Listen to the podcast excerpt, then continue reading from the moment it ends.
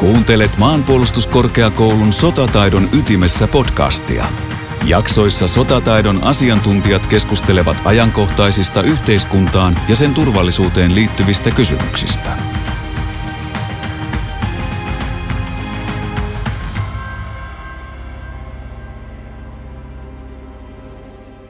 Tervetuloa mukaan kuuntelemaan Sotataidon ytimessä podcastia.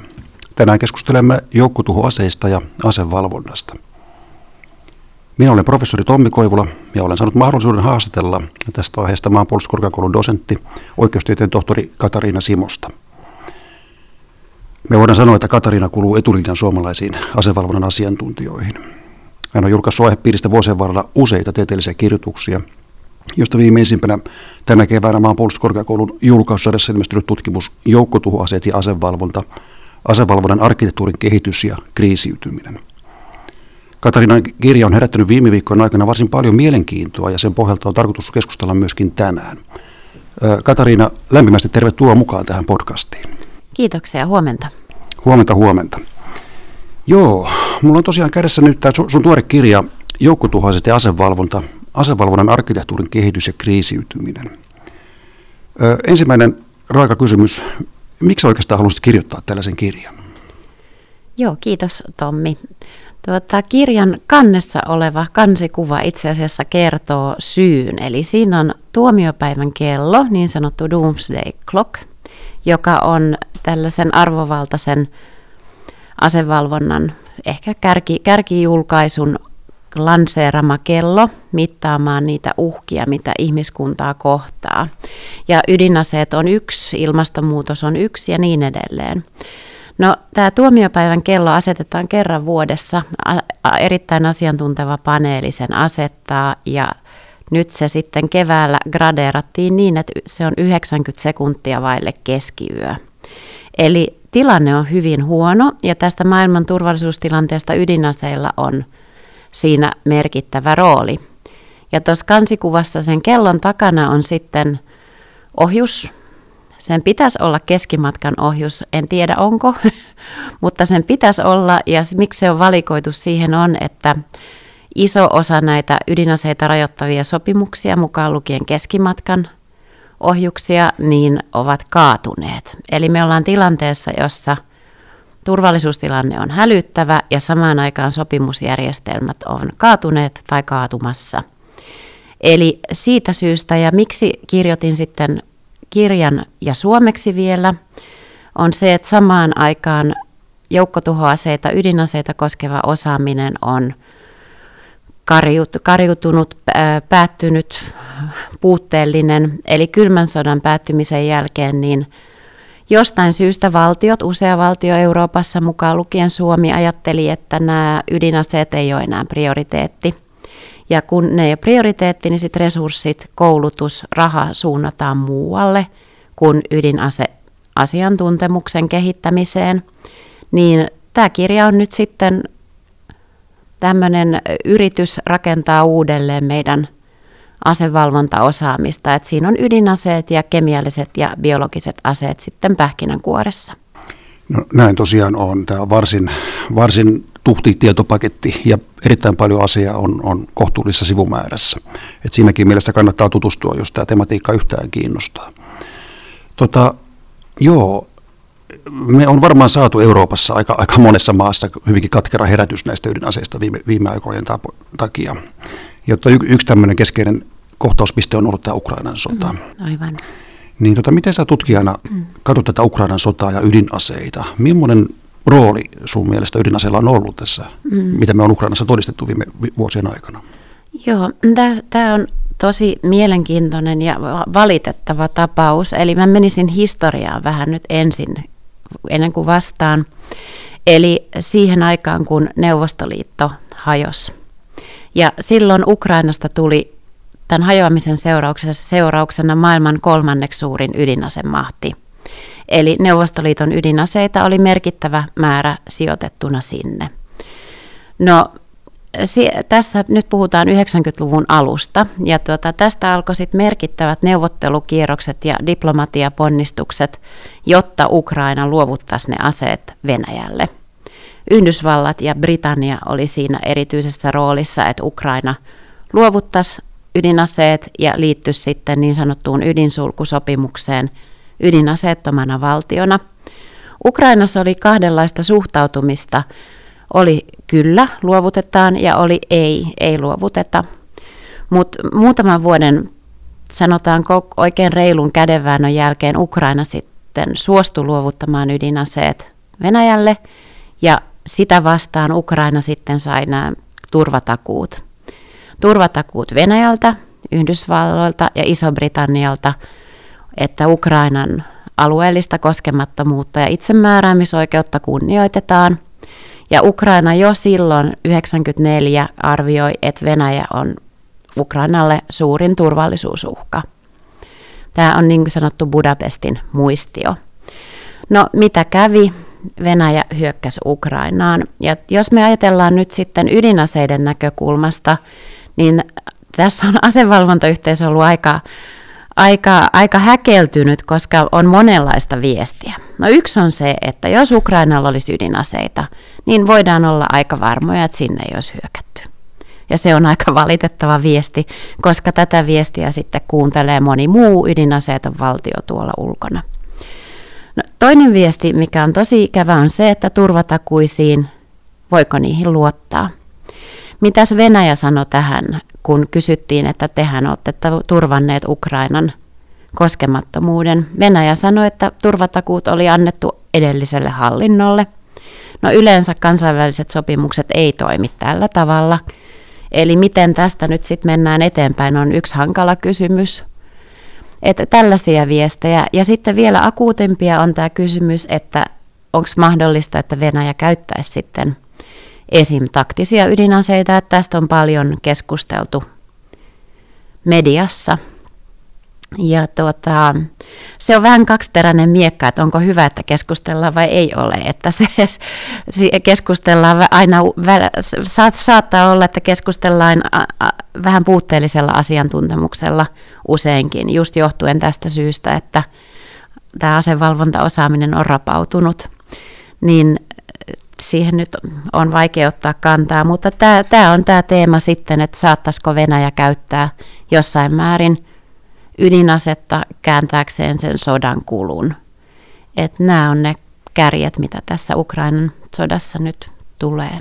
Joo, kyllä, kyllä. Kär, kärjet on tosiaankin osuva, osuva kielikuva joo, kyllä tässä, tässä joo, tapauksessa. Joo, kyllä.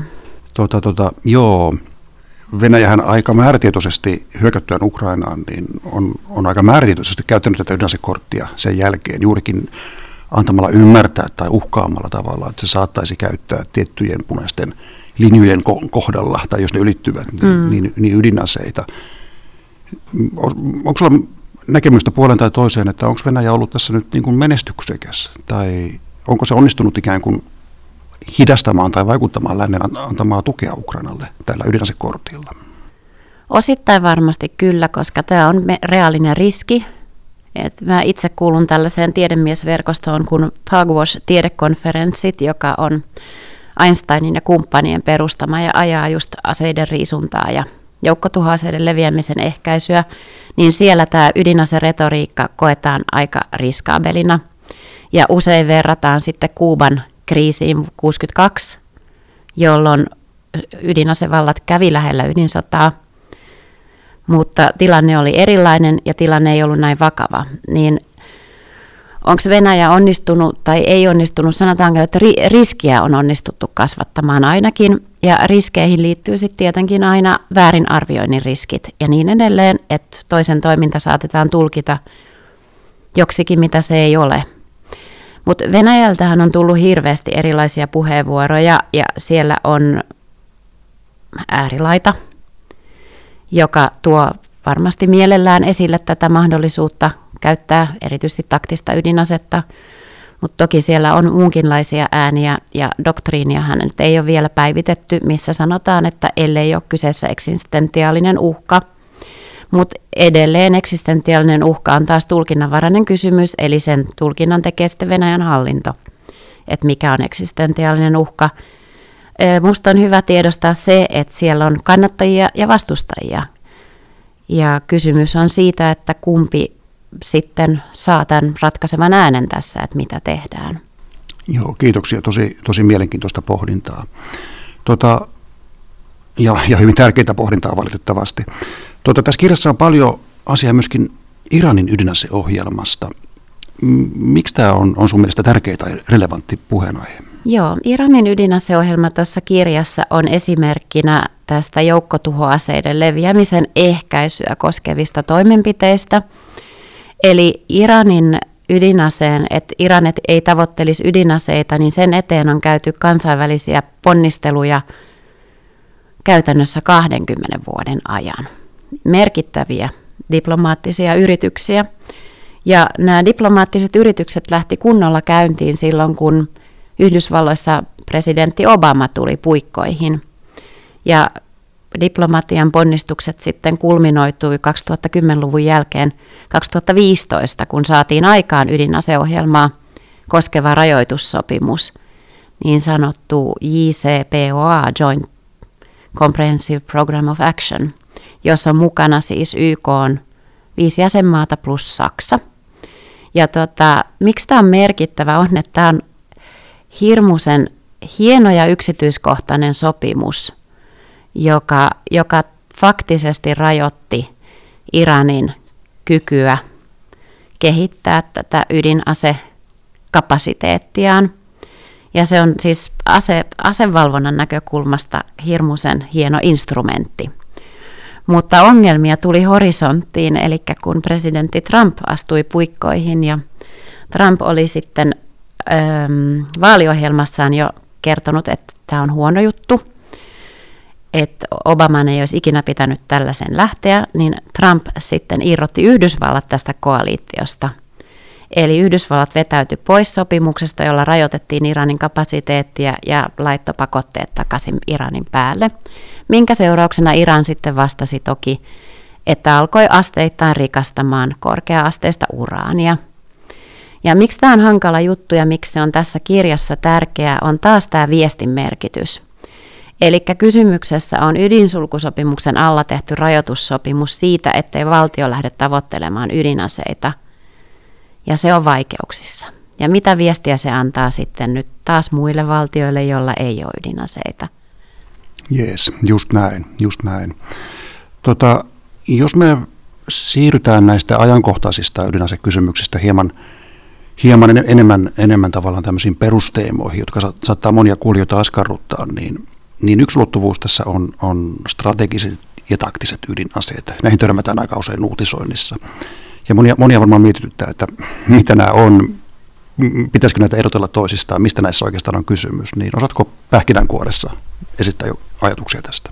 No ihan maalikon kielellä, niin strategisilla yleensä tarkoitetaan sitä, millä Venäjä ja Yhdysvallat pystyy uhkaamaan toisiaan. Eli sellaisia ydinaseita ja niiden laukaisualustoja. Ja taktinen on sitten pienempi, eli alun perin taktinen ajateltiin taistelukentälle lähinnä Eurooppaan silloin, kun Neuvostoliiton ja Yhdysvaltojen jakolinjat meni keskellä Eurooppaa. Mutta fa- Tosiasia on, että ydinase on aina ydinase, eli se kuorma, mikä sinne ohjukseen laitetaan, niin se riippuu sitten, että mikä teho siellä on. Et ei ole järkevä puhua taktisista ja strategisista.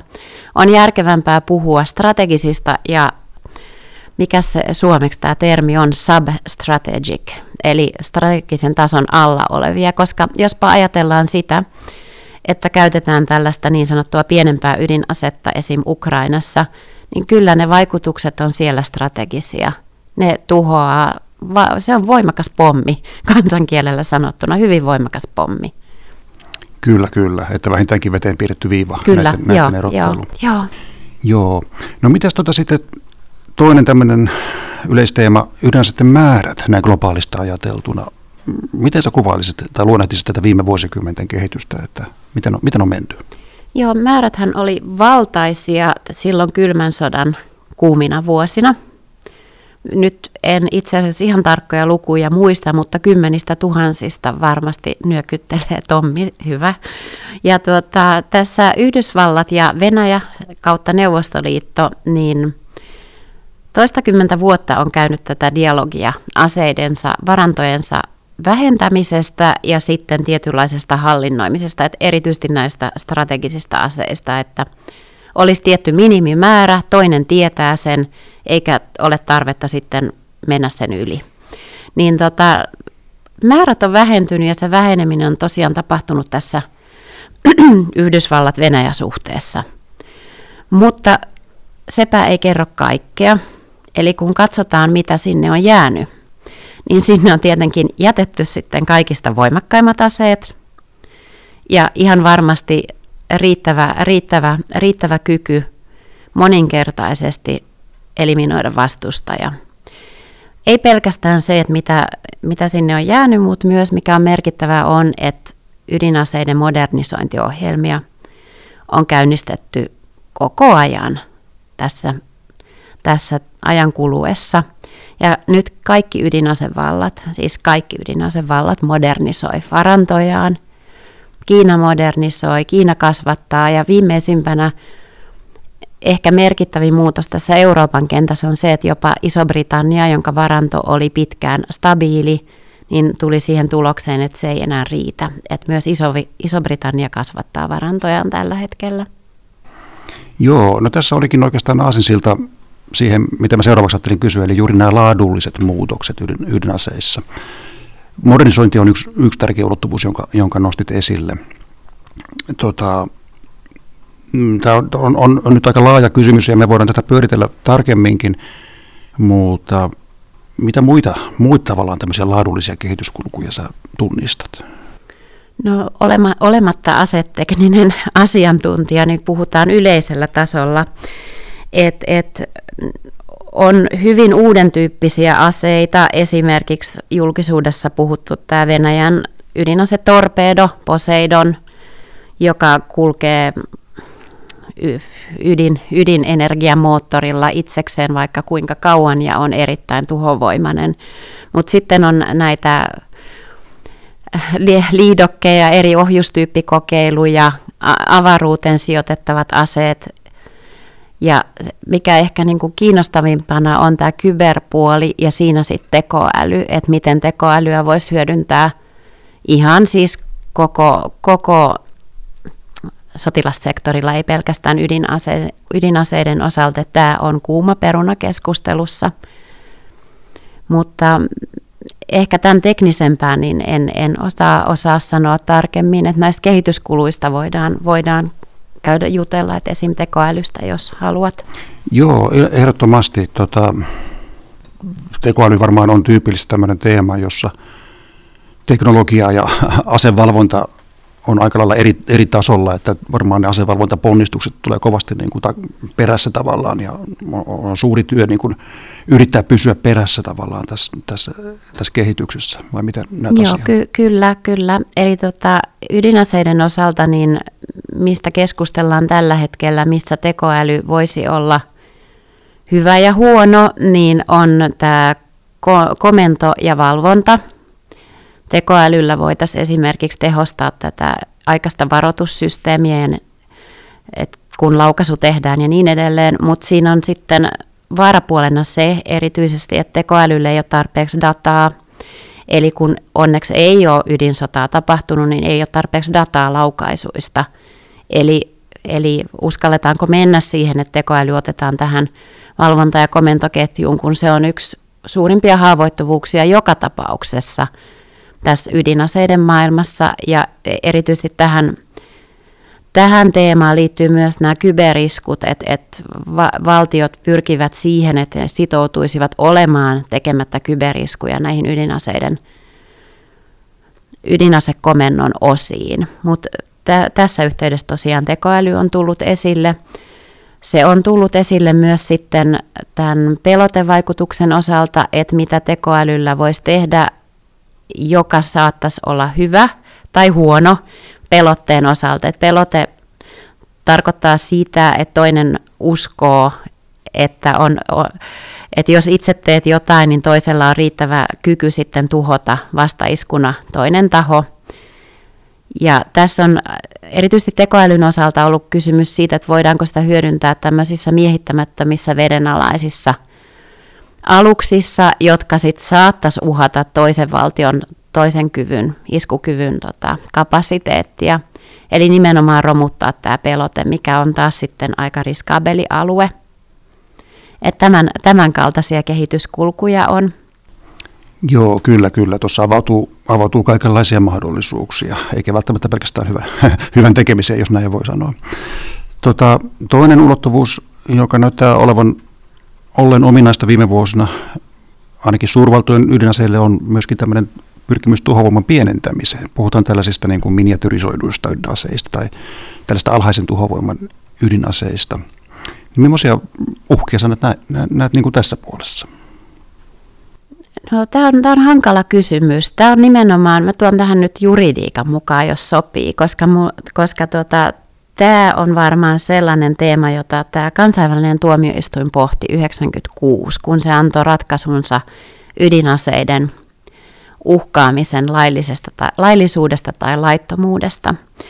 Ja tota, se tuomioistuin sanoi silloin, että, että lähtökohtaisesti ydinaseiden käyttö on aina humanitaarisen oikeuden vastaista. Eli aseiden käytössä pitäisi niin sanotusti diskriminoida, tehdä ero sotaa käyvien ja sitten siviilien välillä ja sitten rajoittaa se tuho sellaiseen vaan, mikä on tarpeellista.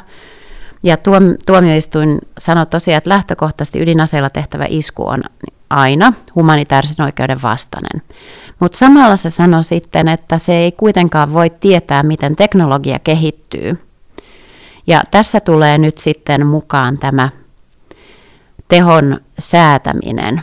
Eli voidaanko se teho säätää sillä tavalla, että se on voimakas pommi, mutta se täyttää sitten humanitaarisen oikeuden edellytykset, niin on, on tämä kysymys, että et, et, pidetäänkö sitä laillisena vai laittomana.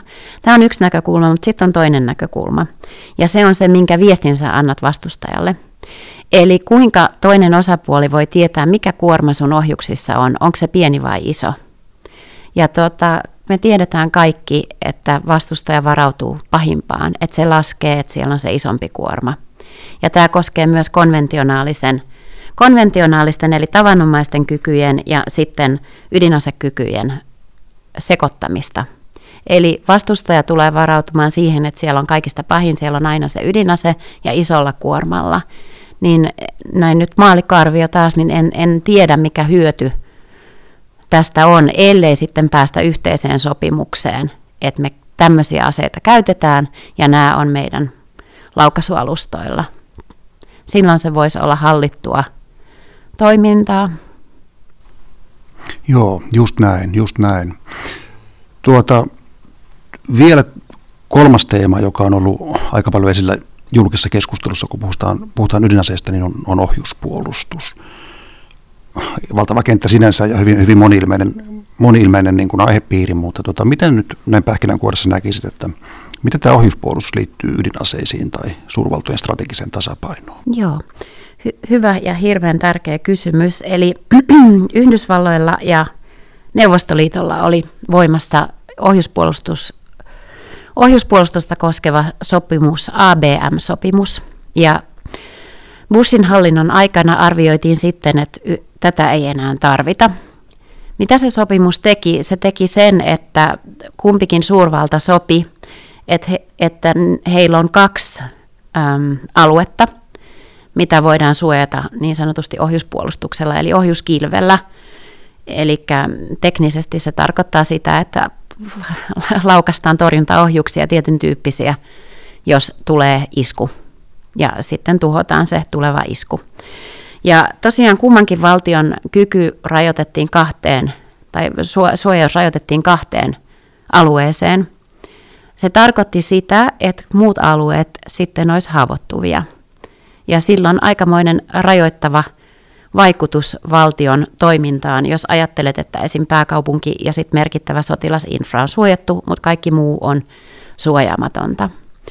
No Bush sitten 2002 irrotti Yhdysvallat tästä sopimuksesta ja y- y- yhdysvaltalaiset asiantuntijat on arvioinut, että tämä oli kovin iso virhe, koska tämä, näiden valtioiden välinen strateginen tasapaino perustui nimenomaan tähän kykyyn tuhota toinen ja tietoisesti, että kummallakin on tietty turva, mutta ei sen enempää turvaa. Ja samaan aikaan sitten Yhdysvallat käynnisti nyt sitten Euroopassa ohjuspuolustushankkeen, jota on viety eteenpäin. Ja tällä hetkellä se, se hanke kulkee nimellä Aegis Ashore, joka tarkoittaa, että on ohjuspuolustusasemia sitten Romaniassa, Turkissa ja Puolassa. Ja tarina meni niin, että ohjuspuolustusasemat oli Iranin uhkaa vasten, mutta ehkä ne voi olla muitakin uhkia vasten. Ja on selvää, että tota, Venäjä on kokenut tämän kehityksen hirveän harmillisena. Onko se mitenkään ö, kriittinen Venäjälle tämmöinen ohjuspuolustuskilpi, koska silläkään ei voida lopullisesti suojata kaikkea. Siitä pääsee läpi, kun tar- kuorma on tarpeeksi iso. Niin ei, se ei varmasti ole kriittinen, mutta se on ärsyttävä asia Venäjälle. Ja nyt me, tämä menee spekulaation puolelle, mutta tämä Puolan, Puolan kilpi, niin sitä ei ole aktivoitu. Ja se on ymmärtääkseni valmis, mutta Saksa taitaa sitä jarruttaa nimenomaan poliittisista syistä. Nyt on luvattu, että se tulisi voimaan tänä vuonna, mutta saa, saapi nähdä mitä käy. Mutta tämän tyyppisiä kehityskulkuja on sitten Euroopassa ja laajemmin. Joo, kiitoksia, kiitoksia kovasti näistä. Tuota, kun tätä kirjaa, kirjaa käy läpi ja lu, lukee, niin tässä on paljon asiaa tietysti asevalvontaproblematiikasta ja sopimuksista. Ja olet sivunut, sivunutkin niitä jo muuta, muutaman otteeseen tässä tämän, tämän keskustelun aikana, niin tämmöinen megakysymys, että missä nyt tällä hetkellä mennään niin asevalvonnan osalta, kun puhutaan ydinaseista? Joo, kiitos. Se on iso, iso kysymys. Tämä yritetään avata, avata jostakin kohtaa. Eli tilanne on aika huono tällä hetkellä. Et kuten tuossa alussa sanoin, niin iso osa merkittäviä sopimuksia on kaatunut tai kaatumassa. Ja jos mä otan näistä merkittävimmistä nyt sitten pienen tilannekuvauksen, että missä mennään. Tota, e- Euroopan turvallisuuden kannalta hyvin valitettava sopimus kaatui 2019, eli tämä keskimatkan ohjuksia koskeva sopimus, INF-sopimus. Ja se tosiaan sääteli keskimatkan ohjuksia ja Euroopassa sillä oli hirmuinen merkitys, koska Euroopasta vedettiin kaikki tämän tyyppiset ohjukset pois. Ja miksi se sopimus oli myös merkittävä oli, että se sääteli myös konventionaalisia tavanomaisia ohjuksia – No miksi keskimatkan ohjus on sitten hankala? Se on erittäin hankala torjua, se on erittäin näkymätön, sen lentokuviot on ennustamattomia ja sillä voidaan tehdä paljon tuhoa. Ja tämä tarkoittaa nyt sitten sitä, että Venäjä varmasti ainakin on kiinnostunut tuomaan nämä ohjukset tänne alueelle ja lienee tuonutkin jo Kaliningradiin. Mikä kuorma niissä sitten on, niin sitä en tiedä. Mutta tämä on yksi ikävä, joka aivan varmasti tällä alueella niin heikentää turvallisuustilannetta. Samaan hengenvetoon voin sanoa myös sen, että koska se on hyvä asevalvonnan sopimus, niin siellä on elementtejä, jotka vois elvyttää. Niitä voi hyödyntää, niistä voi sopia, tehdä jatko, jatkotoimia, jos poliittista tahtoa on. Tuota noin sitten Yksi erittäin merkittävä sopimus on tämä uusi START, joka koskee Yhdysvaltojen ja Venäjän strategisia ydinaseita. Ja tämä START perustuu tähän jatkumoon, mitä nämä valtiot ovat, ovat tehneet, eli he, kahdenväliseen ase, aserajoitusdialogiin, ydinaseiden rajoittamista koskevaa dialogiin, merkittäviä askelia, joilla on sovittu siis ohju, laukaisualustojen määristä – ohjusten määristä, mitä kummallakin valtiolla voi olla, ja startissa on vielä erittäin toimiva verifikaatio, eli kyetään valvomaan, että toinen valtio myös sitä noudattaa. No, tämä START-sopimus tulee tiensä päähän 2026. Se päättyy yksinkertaisesti. Ja nyt olisi kiire tehdä sitten uusia toimia – sopia sen jatkosta, sopia sen muuttamisesta, esim. laajentamisesta. Siihen voisi ottaa muita mukaan, kuten Kiina. Mutta kuten tiedetään, niin poliittinen ilmapiiri on tällä hetkellä hirveän huono, että mitään koettaisiin saamaan aikaiseksi. Yrityksiä on, erityisesti niin sanottu track two dialogi kulisseissa asiantuntijoiden kesken, mutta poliittista tahtoa ei ole. Ja Venäjä itse asiassa on ilmoittanut, että se on keskeyttänyt tämän sopimuksen soveltamisen, mutta tosin Venäjä sitä noudattaa vielä ihan läpinäkyvällä tavalla. Mutta mikäli tämä sopimus kaatuu eikä jatkoa ole, niin ollaan sopimuksettomassa tilassa näiden maiden strategisten ydinaseiden osalta. Et se on kovin hankala tilanne. No, jos Tommi vielä sallit, niin toisin tähän muun maailman mukaan, eli, eli 70-luvun alussa saatiin aikaan niin sanottu ydinsulkusopimus. Ja tämä on asevalvonnan yksi pilareista, tämä ydinsulkusopimus, ja siihen kuuluu käytännössä, se on käytännössä melkein universaali. Tarkoittaa sitä, että siihen kuuluu melkein kaikki maailman valtiot ja siihen kuuluu myös viisi ydinasevaltaa. Siinä sopimuksessa sovitaan siitä, että ydinaseettomat valtiot ei lähde tavoittelemaan ydinasetta. Ja vastineeksi ydinasevaltiot, jotka on siinä mukana, lupaa toteuttaa aseiden riisuntatoimia, eli ydin, ydinaseidensa varanton pienentämiseksi ja sitten jossakin aikavälillä eliminoimiseksi kokonaan. Tämä on merkittävä sopimus, mutta kuten tämä aikaisempi keskustelu osoittaa, niin nyt ei ole käynnissä aseiden riisuntatoimia ollenkaan. Päinvastoin, nyt ase, on käynnissä asevarustelu. Niin tämä signaali, mikä annetaan sitten ydinaseettomille valtioille, johon me voidaan lisätä Ukrainan signaalit, ja johon me voidaan vielä ottaa Iranin ydinohjelmasopimuksen vaikeuksista tietynlaista viestiä, niin sanoisin, että muutama valtio saattaa miettiä tällä hetkellä, kannattaako se ydinase kuitenkin hankkia.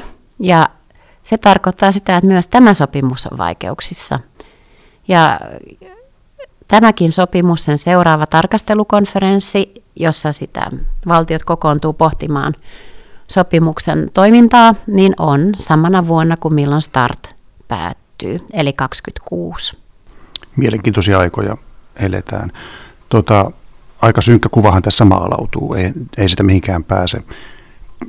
Pystyykö sitä tässä nyt niin kuin kompaktisti muotoilematta miksi? Miksi tämä nyt on näin synkkä tämä kehityskulku ollut viime vuosien aikana? Jaa, tämä on hankala kysymys. Eli tämä sopimusjärjestelmien murenneminen alkoi 20 vuotta sitten.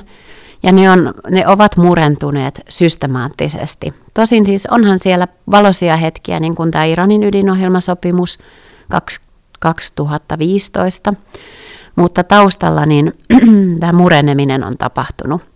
Ja se tarkoittaa, jos sopimusjärjestelmät kaatuu, se tarkoittaa, että valtioiden välisissä suhteissa on ongelma.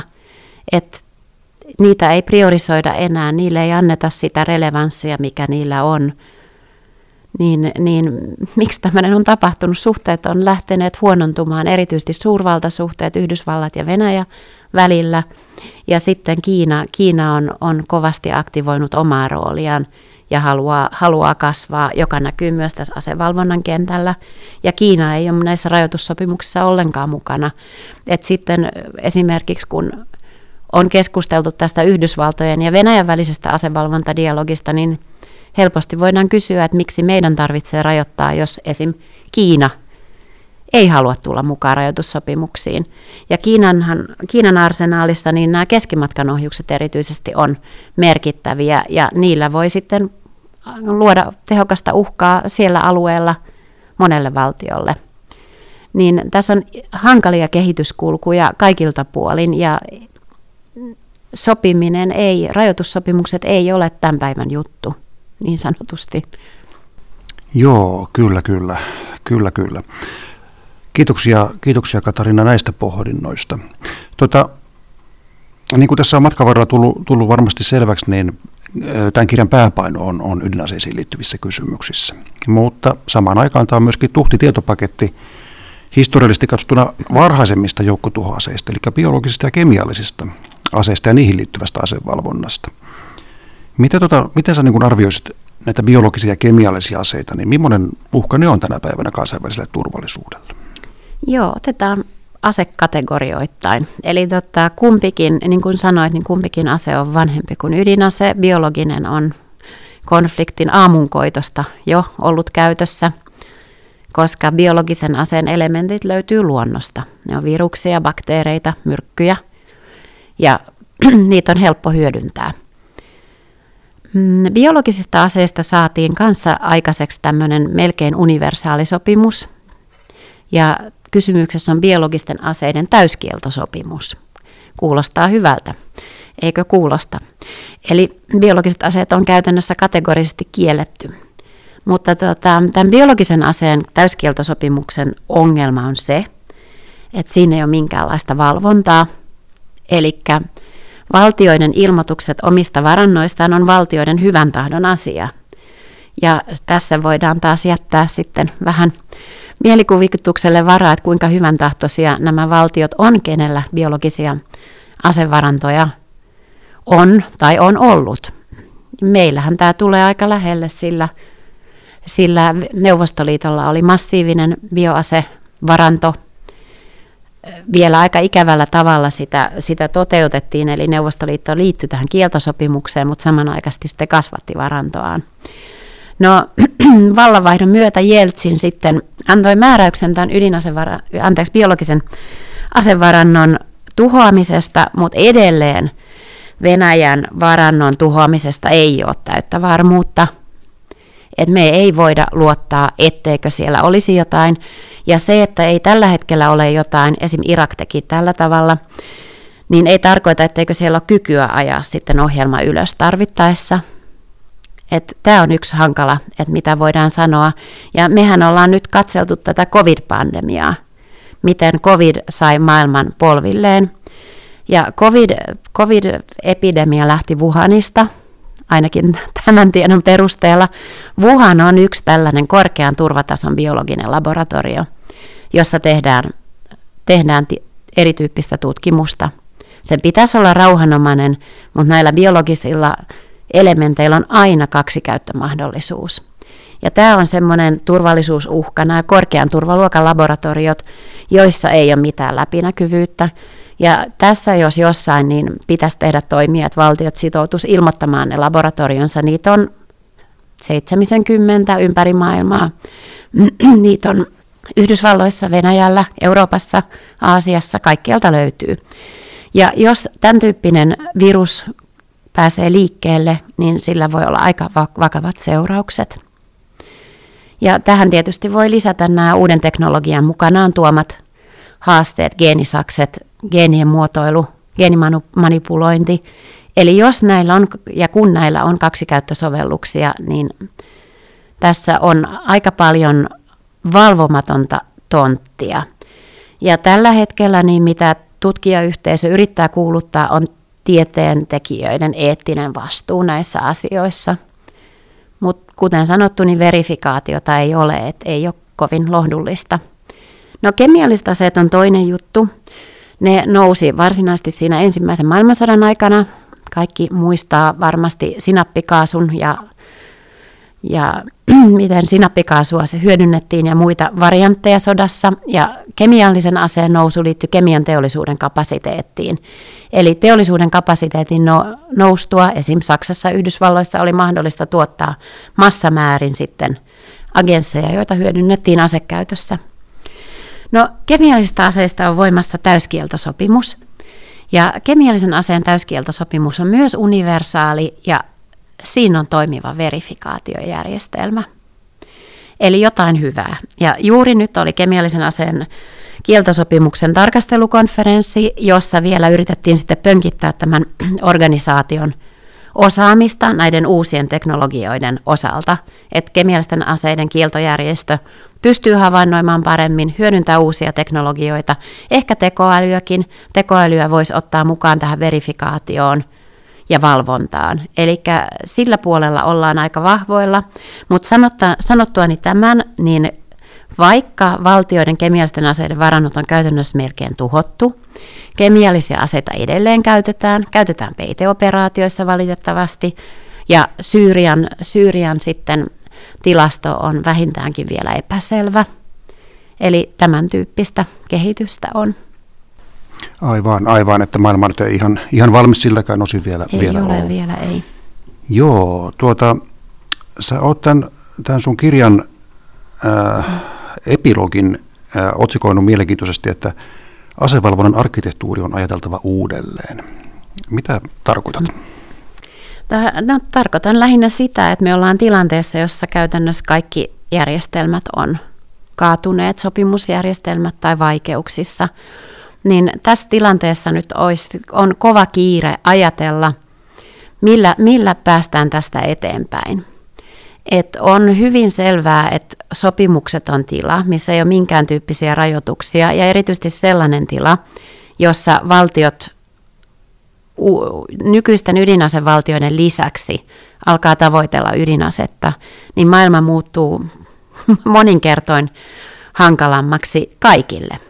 Et koska ydinase, kuten sanoin aikaisemmin, on voimakas pommi, niin ydinaseen laukaisu, pienikin sellainen, niin sillä on vaikutuksia ihan joka puolelle. Sillä on vaikutuksia ilmastoon, sillä on vaikutuksia sitä kautta ruokatuotantoon ja niin edelleen. Se on kaikkien asia. Mutta tarkoitan sitä, että nyt, nyt kun tämä nykyinen arkkitehtuuri, joka on pitkälle pohjautunut Yhdysvallat ja Neuvostoliitto rajoituksiin, josta on sitten poikinut muuta. Siitä on poikinut niin sanotut kuumalinjasopimukset, ydinasekokeita koskevia kieltosopimuksia ja niin edelleen, niin se ei enää toimi. Maailma on muuttunut moninapaisemmaksi.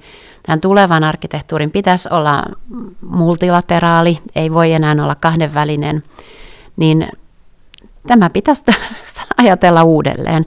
Ja nyt kun tämä tilanne on huono ja se merkkejä paremmasta ei tällä hetkellä ole, niin ehkä pitäisi ajatella osittaisia rajoituksia, että mitä voisi pelastaa nykyisistä sopimuksista, mitä voisi ottaa kaatuneista, saataisiko alueellisia rajoituksia esim. Itämeren alueelle, Eurooppaan, tietyn tyyppisiä asekohtaisia rajoituksia, taktisia keskimatkan ohjuksia koskevia, jotka voisi toimia sitten niin sanottuna luottamusta rakentavana toimena isommille ponnistuksille.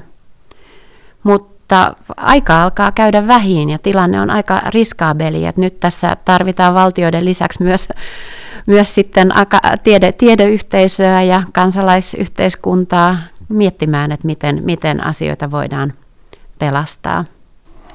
Katariina, suurkiitos näistä, näistä ajatuksista.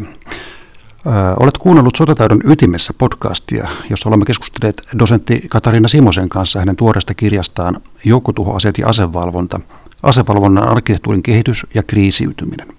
Tämä erinomainen kirja, kuten muutkin maanpuolustuskorkeakoulun julkaisut, on ilmaiseksi ladattavissa Doria julkaisuarkistosta www.doria.fi. Kiitoksia mielenkiinnosta ja kuulemiin.